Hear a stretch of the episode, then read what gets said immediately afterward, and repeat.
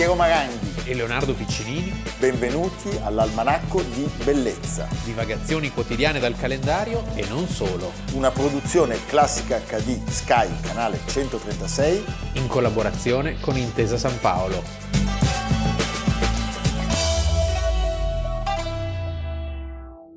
Almanacco di Bellezza, venticinque settembre, Leonardo Piccinini. Piero Maranghi. I giorni passano. L'almanacco resiste. Resiste, resiste come resistenza. Resistere, resistere, resistere. No, però questa però... è un'altra storia, per carità, non confondiamo. Eh. Io non ci sto. Peggio Anche ancora, se vuoi. peggio ancora. No, no, no, peggio no, no. mi sento. Guarda che lui si rivolta nella tomba. Chi è Ameri- ah no, nella tomba. No, il protagonista, dico, sì.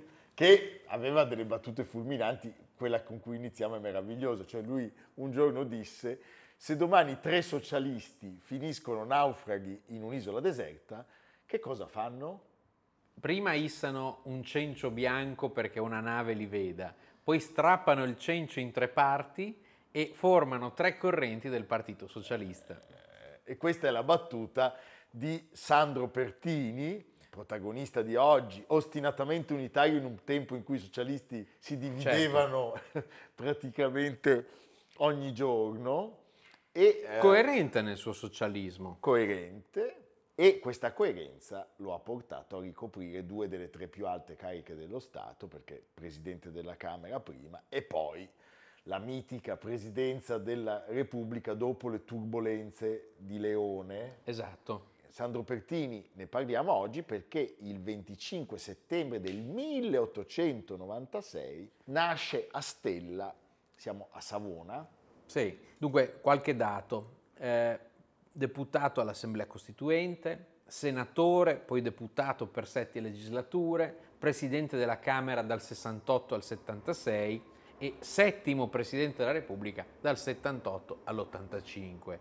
Quindi una vita nelle istituzioni, una vita a difesa della democrazia, un uomo straordinario per la sua coerenza, un uomo, diciamo, in certi tratti della sua vita anche un po' un battitore libero, eh, ecco, ma anche, anche punto, odiato dagli stessi compagni di partito. Indubbiamente, devo dire, a un certo punto anche battitore di se stesso e basta. Non c'è, perché alla sì. fine lui aveva addirittura carezzato l'idea di essere sì. rieletto. Eh sì. Che quella, insomma, mi sembra... Eh, perché forse questo enorme successo popolare, i presidenti della Repubblica prima di Pertini non avevano avuto no, ma, questo, ma questo consenso. Certo. E lui è il primo che, anche per aver intuito il carattere di padre di tutti gli italiani, era sempre nel momento giusto al posto giusto. Sì, è come lui solo in parte Ciampi, perché Napolitano aristocratico... Mattarella. Oggi Mattarella, diciamo che è un presidente molto amato. È del tutto evidente che noi questa puntata la vogliamo dedicare alla memoria di Giorgio Napolitano. Un grandissimo. Senti, il papà di Pertini si chiamava Alberto ed era un proprietario terriero, e la mamma Maria Muzio, che purtroppo fu presto vedova e quindi si, si dovette occupare di questi cinque figli. Eh, dove si poteva andare se non dai salesiani? Sì. Perché Sandro Pertini dai salesiani di Varazze. Siamo nella West Coast Ligure, il ponente. Ha studiato poi il liceo Chiabrera di Savona e la laurea in giurisprudenza nella tua Modena, sì. millenovecentoventitré. Quindi millenovecentoventitré sono gli anni in cui esplode tutto in Italia. Lui fa già politica, eh? Sì, sì. Perché nel... insomma, l'ottobre del ventidue è un mese Beh. drammatico. E a proposito di correnti, ricordiamo cosa era accaduto nel ventuno. Sì. Proprio le correnti socialiste, era nato il Partito Comunista, la scissione di Livorno. Certo, la corrente maggioritaria del P S I dopo la scissione di Livorno espelle i cosiddetti riformisti. Chi sono i riformisti? Turati, Treves, Saragat. Saragat è un nome molto importante per la vita di Pertini, erano grandi amici e avrebbero eh, diciamo, avuto vicende eh. molto simili per un certo periodo, eh, e Matteotti. Tant'è che lui su Matteotti farà una battaglia eh, caparbissima e, dobbiamo dirlo, quest'uomo era un uomo che non aveva lesinato... No. Eh, Eh, il suo amore per la patria, aveva combattuto come sottotenente nelle trincee dell'Isonzo eh, e sulla Bainsizza. Non è vero. Eh, non è vero. e parlava della vita orrenda delle trincee, del fango, eh, i pidocchi. Quindi era un uomo che aveva vissuto sulla sua pelle l'orrore della guerra. Quando si dice socialismo riformista, ricordiamo che eh, Turati aveva partecipato al governo di Giovanni Giolitti. Certo. Quindi era un socialismo che però eh, tendeva a essere molto concreto, insomma, per arrivare ai propri obiettivi e a stipulare patti anche con i liberali. E Pertini non ammetteva lo scontro tra, tra la patria e il socialismo, e l'avrebbe appunto dimostrato anche partecipando alla certo. guerra. E soprattutto da Presidente della Repubblica. Sì. Anche perché i socialisti erano un po' cambiati, ma questa è un'altra storia. Si laurea una seconda volta a Firenze. Eh? In scienze politiche. Al Cesare Alfieri, e dopo la morte di Matteotti lui pretende che sulla sua tessera sia posta la data di morte del compagno. La sacra data la chiamava, pensa. La militanza politica, eh, che è come una purissima religione, è una militanza dolorosissima, perché deve fare eh, i conti col, col, con la violenza e la barbarie del fascismo. Viene distrutto lo studio legale di Savona e lui stesso subisce delle violenze fisiche, anche perché lui sfidava, pensate, gli squadristi indossando la cravatta rossa il giorno del primo maggio. Nel millenovecentoventisei deve lasciare Savona per non essere ammazzato, fugge in Corsica insieme a Turati, Carlo Rosselli, Ferruccio Parri, col motoscafo. Col motoscafo e altri amici antifascisti, e in Francia fa un po' di tutto. Tutto, in bianchino, tassista, manovale, fa anche la comparsa cinematografica. Non abbandona mai però l'attività politica. Tant'è che poi c'era quella radio stupenda vicino a Nizza, sì, che trasmetteva appunto i programmi antifascisti. Eh? Nel ventinove lui rientra in Italia, e in realtà viene subito arrestato. Viene subito arrestato. Lui viene riconosciuto e arrestato a Pisa ed è ferito al tribunale speciale, che lo condanna a dieci anni e nove mesi di reclusione e tre di vigilanza speciale. La cosa, diciamo, terribile è la segregazione nel, nella prigione borbonica di Santo Stefano, dove sì, si è Ventotene. Dove, Ventotene, dove lui si ammala. Andatelo a visitare, è un edificio incredibile. Eh, lui si ammala e alla fine del millenovecentotrenta viene inviato alla casa per cronici di Turi, famosissima vicino a Bari, dove nasce l'amicizia con Antonio Gramsci. Presidente, negli anni del carcere Dimmi. Ha incontrato tante persone sì. conosciute, fra questi Gramsci. Gramsci.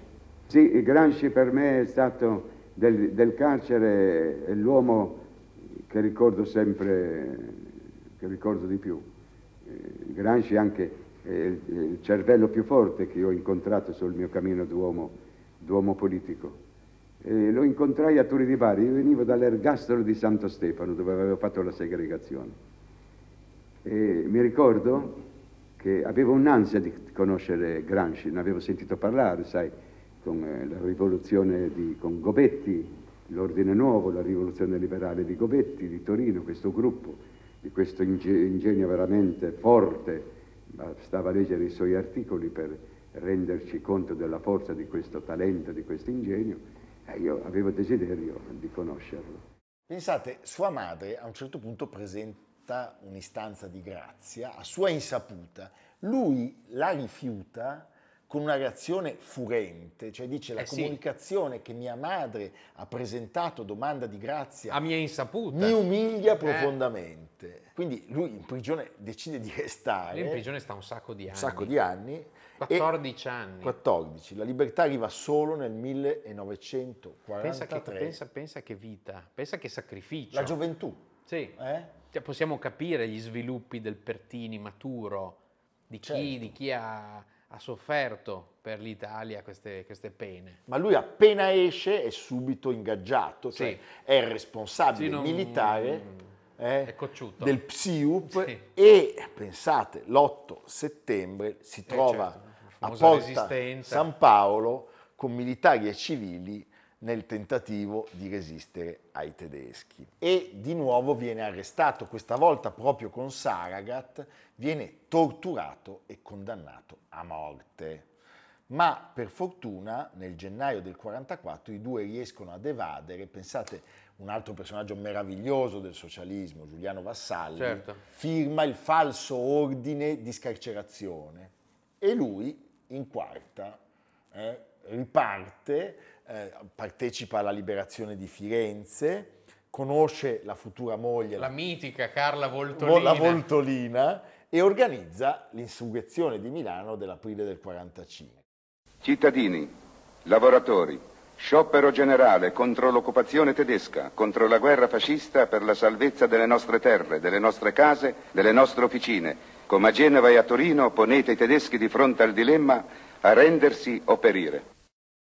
Ecco, questo è il primo momento in cui lui diventa importante agli occhi dei, dei, dei più, perché è uno dei grandi leader del Comitato di Liberazione Nazionale, eh, è protagonista anche di quelle, di quelle ultime ore, no? L'incontro con il cardinale Schuster, certo, non so, si, inco- si incrociano con Mussolini, non si è mai ben capito. Eh, non si è mai capito, è firmata... Dove Mussolini capisce che non c'è più niente da fare e scappa. Andale. È firmatario della condanna a morte, sì, di Mussolini. Poi c'è la discussissima questione Valente-Ferida, cioè i due attori che vengono, certo, fucilati. Lui rifiuta certamente di leggere la difesa di Valente, il memoriale che lui aveva scritto nel momento del carcere. Si scontra però molto duramente con Togliatti sulla questione dell'amnistia. Eh beh, sai, eh, è anche comprensibile. Eh? Sì. E invece, vedi, a dimostrazione proprio, certo, del suo... essere battitore libero. E questo è molto intelligente. Con Nenni. Per l'alleanza elettorale con il P C. Eh, nel congresso socialista del quarantasei a Firenze c'è lo scontro tra i cosiddetti fusionisti, che erano capitati da Lelio Basso, e gli autonomisti Saragat, ancora una volta, e Pertini. Poi ci sarebbe stata la scissione di Palazzo Barberini. Poi ci Barberini. sarebbe stata la scissione di Palazzo Barberini, in seguito a un tentativo di mediazione fatto da Pertini che però fallì, cioè Pertini cercava di tenere tutti insieme. E quando Saragat capisce che non è possibile, fonda il Partito Socialdemocratico Però Italiano. Vedi, nella vita di Pertini quante eh, fusioni, scissioni, eh, questa è una costante veramente della, della sinistra italiana. Dirige l'Avanti per un paio d'anni, molti più anni sono quelli della direzione de Il Lavoro, il quotidiano genovese, e nel sessantotto arriva la nomina a presidente della Camera. Lui è contrario al centrosinistra, sì, però insomma, diciamo, vigila. Vigila, eh, vigila. Come si usa dire. Mal sopportato. Sì. Eh. No, e poi c'è il, il momento straordinario in cui lui è totale protagonista, trascinatore della folla, e sono i, gio- i drammatici giorni genovesi del millenovecentosessanta. Nel millenovecentosessanta c'è il governo Tambroni e il Movimento Sociale vuole tenere il proprio congresso a Genova. C'è la provocazione assoluta. È città fortemente antifascista e il congresso era previsto a luglio e, e c'è un, a fine giugno un comizio che poi si tramuta in mobilitazione. E, come scrive Franzinelli, Sandro Pertini infiamma l'uditorio con un discorso fortemente emotivo, registrato e trascritto parola per parola per conto della prefettura, che lo trasmetterà al Ministero dell'Interno, perché ci sono dei tentativi anche di così. Certo. Partigiani, patrioti, uomini liberi della grande Genova, l'autorità di Roma e quella di Genova vanno indagando per individuare chi sono gli organizzatori di questa spontanea manifestazione di popolo. Orbene, vi diciamo noi chi sono gli organizzatori, eccoli qui. Sono i fucilati della Benedicta, sono i martoriati della Casa dello Studente, che risuona ancora delle grida scottanti, delle vittime e delle grida avide dei torturatori. Sono presenti lavoratori di questa manifestazione, operai, portuali, intellettuali, che sono stati deportati, eccetera, eccetera. E, conclude Franzinelli, avvince per circa un'ora gli ascoltatori un lungo e applaudito discorso degno di figurare in un'antologia dell'oratoria politica del Novecento, che imprime una svolta alla mobilitazione antifascista. Viene definito in dialetto Ubrichetu, il fiammifero della rivolta di un'intera città. Tant'è, certo, che alla fine gli stessi organi di polizia del ministero sconsigliano al Movimento Sociale di, di tenere il congresso. E poi il giorno del mio compleanno. E questo è, è non importante. È casuale. Non è Ancora, un dato anche casu- ieri c'era il mio compleanno. Ma non è un dato casuale. l'otto luglio del millenovecentosettantotto. E anche questo non è casuale perché è un anno prima della mia nascita. Certo. C'è tutto... Lui viene nominato presidente della Repubblica, Moro era morto da, da un paio di mesi, con un sacco di voti, perché sono ottocentotrentadue su novecentonovantacinque, quindi un record di, di consensi. È il primo presidente che darà due incarichi a dei non democristiani. Questo a Saragat, non era, che l'aveva preceduto, non era certamente riuscito, Spadolini, certo. E poi il suo compagno di partito, e lo ricordiamo, Bettino Craxi. E lo ricordiamo nei drammatici giorni dell'Irpinia, della strage di Bologna, Alfredino, Alfredino. Eh, c'è chi ha voluto vedere in questa, diciamo, presenzialismo un di più, un troppo. Io invece trovo che serviva, eh, serviva, serviva e per fortuna che tutto sommato un'istituzione come la Presidenza della Repubblica è sempre stata, diciamo, un punto di riferimento per la collettività. Senti, abbiamo detto i, i colleghi di partito eh, non lo amavano troppo, sappiamo per esempio che Craxi gli rimproverò di aver portato la salma di Berlinguer sull'aereo presidenziale e lui pare abbia detto: andate a Verona e suicidatevi davanti alla tomba di Giulietta. Io poi vi porto in aereo a Roma e vediamo se i consensi del Partito Socialista aumenteranno o meno. Era uno molto collerico, sì. Molto impertinente, poi sapeva anche essere molto elegante, e eh, aveva un affetto e una popolarità anche all'estero, devo Beh, dire. Capace di gesti di grandissimo fair play. Proprio ricordiamo tutti la salma di Berlinguer, lui è lì in prima fila, si commuove, cioè è una delle grandi figure di riferimento della democrazia italiana. E poi, come tutti i presidenti che hanno la fortuna di vincere un mondiale, ah beh, beh, poi quello... lui quel mondiale se lo va a prendere. Ecco, potremmo togliere tutto quello che abbiamo detto e tenere solo questa immagine, perché credo che sia l'immagine più famosa. Lui in tribuna con la pipa e il cancelliere Schmidt, sì. Che è lì, grande pianista, grandiss- grandissimo personaggio, e poi, e poi lo scopone. È lo scopone. Lo, lo scopone. scopone credo che sia stato il momento più alto della eh. presidenza di chiunque. Lui e Zoff vengono battuti da Berzot e Causio durante il volo di ritorno. E lui ci rimane malissimo. Sì, perché, perché non sopportava. Sì. Aveva preteso la rivincita che non fu mai fatta. Ah, doveva essere di un fumantino. Eh, prego il contributo, evviva. Hai giocato male, Berzot. Non doveva... No, Berzot, lo faceva lui sette. Eh, io devo mettere l'asso. Devo mettere l'asso. Devo pigliare l'asso. Devo lasciare.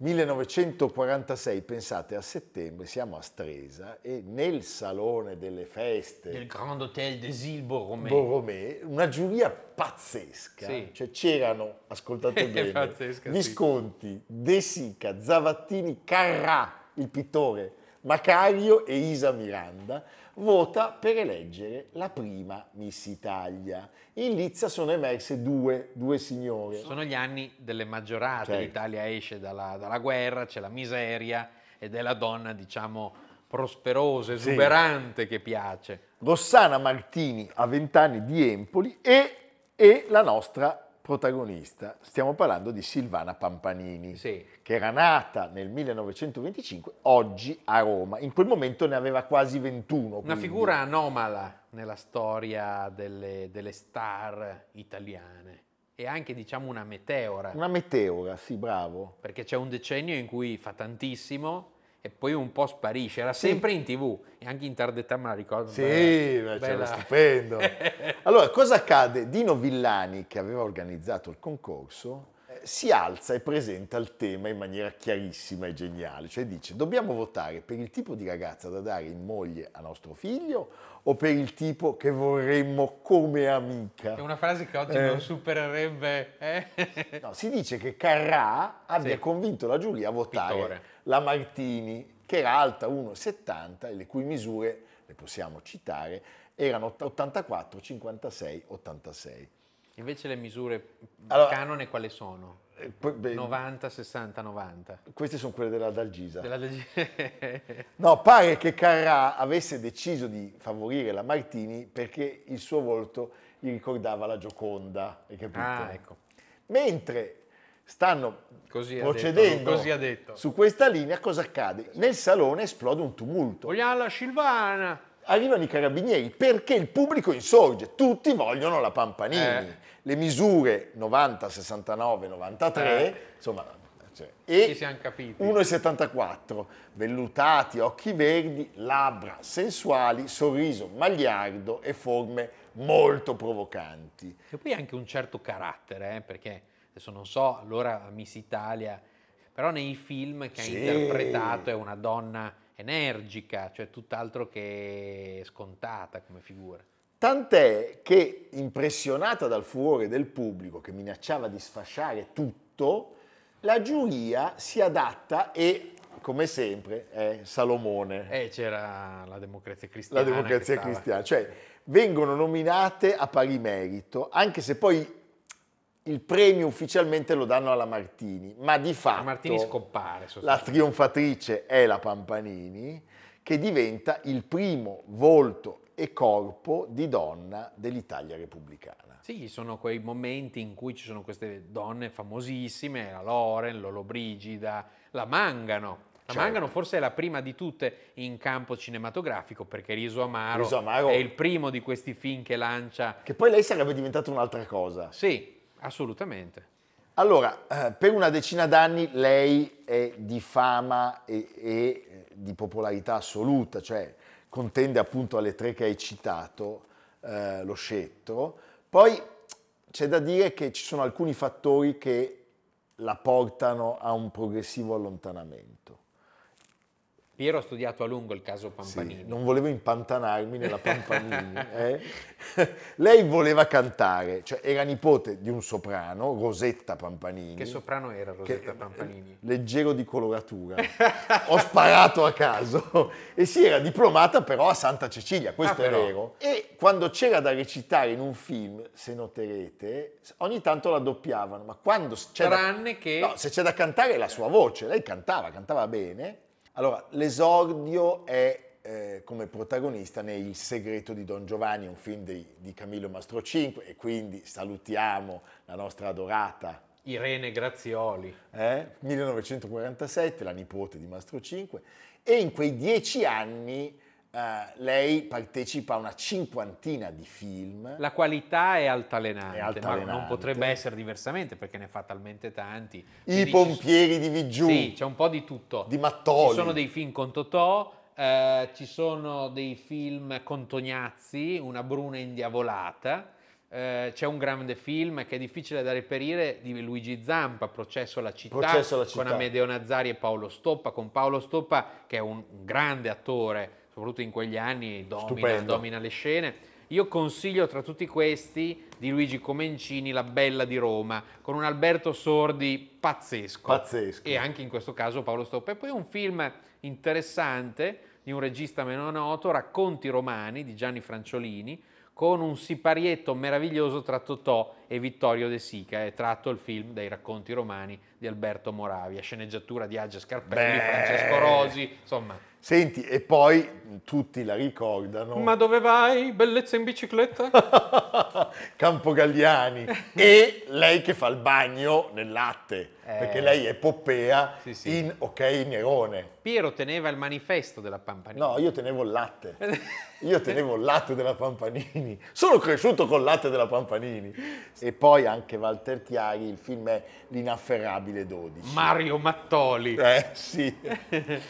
Ecco, non c'è il film eh. che fa della Pampanini, senza arrivare alla Loren, che ne ha fatti una valanga, non c'è un Pane, amore, fantasia. Sì, un film che si avvicina appunto a questo La Bella di Roma, sì. dove lei è la protagonista e tutti questi uomini che le stanno appresso, che è un po' quel mondo lì, credo che sia nato anche, eh, come dire, come conseguenza di Pane, amore, fantasia. Certo. Eh, lei è anche protagonista dell'episodio di Gloriana, per esempio, in Un giorno in pretura, ma noi ci ricordiamo tutti di Alberto Sordi. Però in quel Gloriana lei duetta con Peppino De Filippo e sono stupendi. La cosa che non si può dimenticare erano i suoi registri, perché lei sapeva essere brillante ma anche drammatica. Quindi registi e registri. Registri, registro di classe. Sì. Eh? Va bene.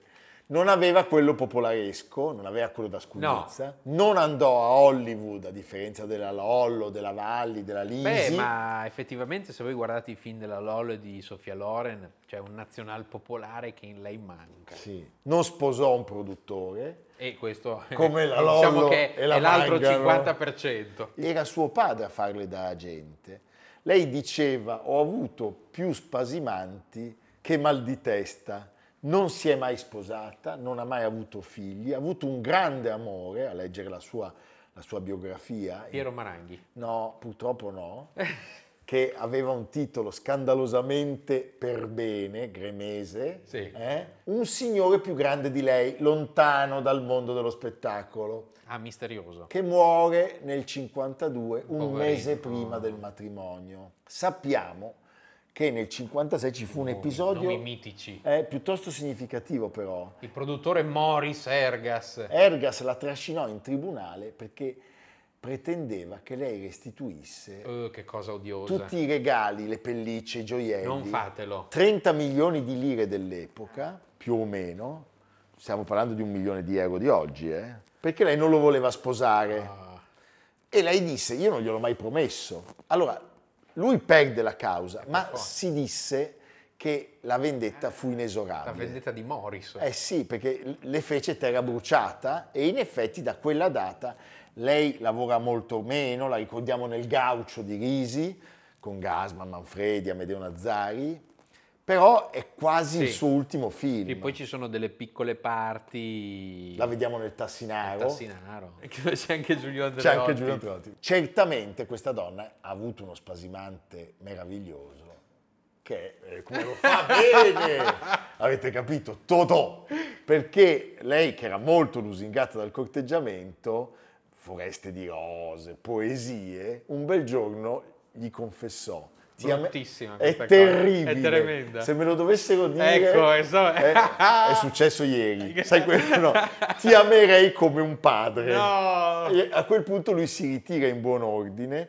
Se, secondo una leggenda dura a morire, la raccontava lei stessa, la destinataria ah. di Malafemmina, celebre canzone, Malafemmina. Eh, la, la meravigliosa canzone di Totò, che indica la malafemmina, è una sì. donna al cuore inaccessibile che fa soffrire l'innamorato. Lei faceva credere che Totò l'avesse scritta per dedicarla a lei, mai esplicitamente. E nell'ambiente dello spettacolo tutti oggi e allora pensano a lei quando l'ascoltano. C'è da dire che Liliana De Curtis, la prima figlia di Totò, sosteneva invece che la canzone fosse dedicata a sua madre, ecco. Diana Rogliani, ma questo è tipico. Eh? Comunque, Silvana Pampanini ha lasciato questo mondo a novanta anni, è morta il sei gennaio del duemilasedici.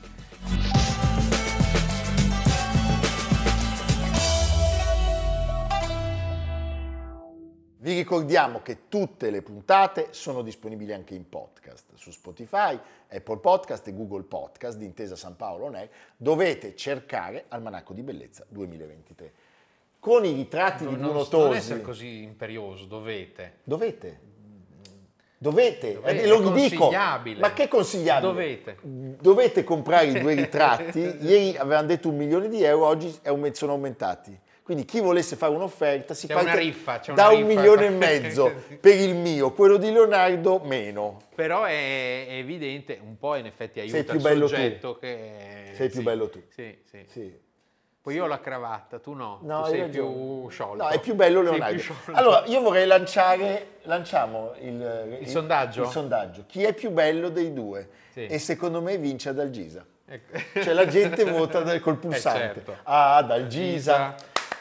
Comprare il libro e Leonardo. No, noi facciamo il tifo tutti per Matteo Garrone. Bah. Matteo Garrone, Io capitano, candidato all'Oscar. Andate a vedere questo film meraviglioso e tremendo, ma veramente ne vale la pena. Una... Non me ne vogliano tutti gli altri amici, i registi. Sì? Ma Matteo Garrone è il numero uno. Ah, è bravissimo. È il numero uno, è ma bravissimo. Con distacco. È un film di cui possiamo andare fieri. Io ho sognato di fargli fare un'opera lirica. Ah, dai. E ci siamo parlati, gli mandavo ah delle beh. incisioni del Macbeth. Nulla è perduto. Ma cosa ho scoperto? Che a differenza di molti colleghi ah. che si buttano così... Ah, lui giustamente... No, no, lui è uno che studia. O Pelé fa il Tommestè. Bravo! Eh. Ma Matteo Garrone è, è un'altra storia. Eh? Sì. Anche Riccardo Garrone non era male, sì. ma Matteo... È, è un'altra, un'altra storia, un'altra Riccardo Garrone. Sì. No, andate a vedere il film di Matteo Garrone, perché Matteo Garrone è un regista stupendo. Evviva! Evviva! A domani!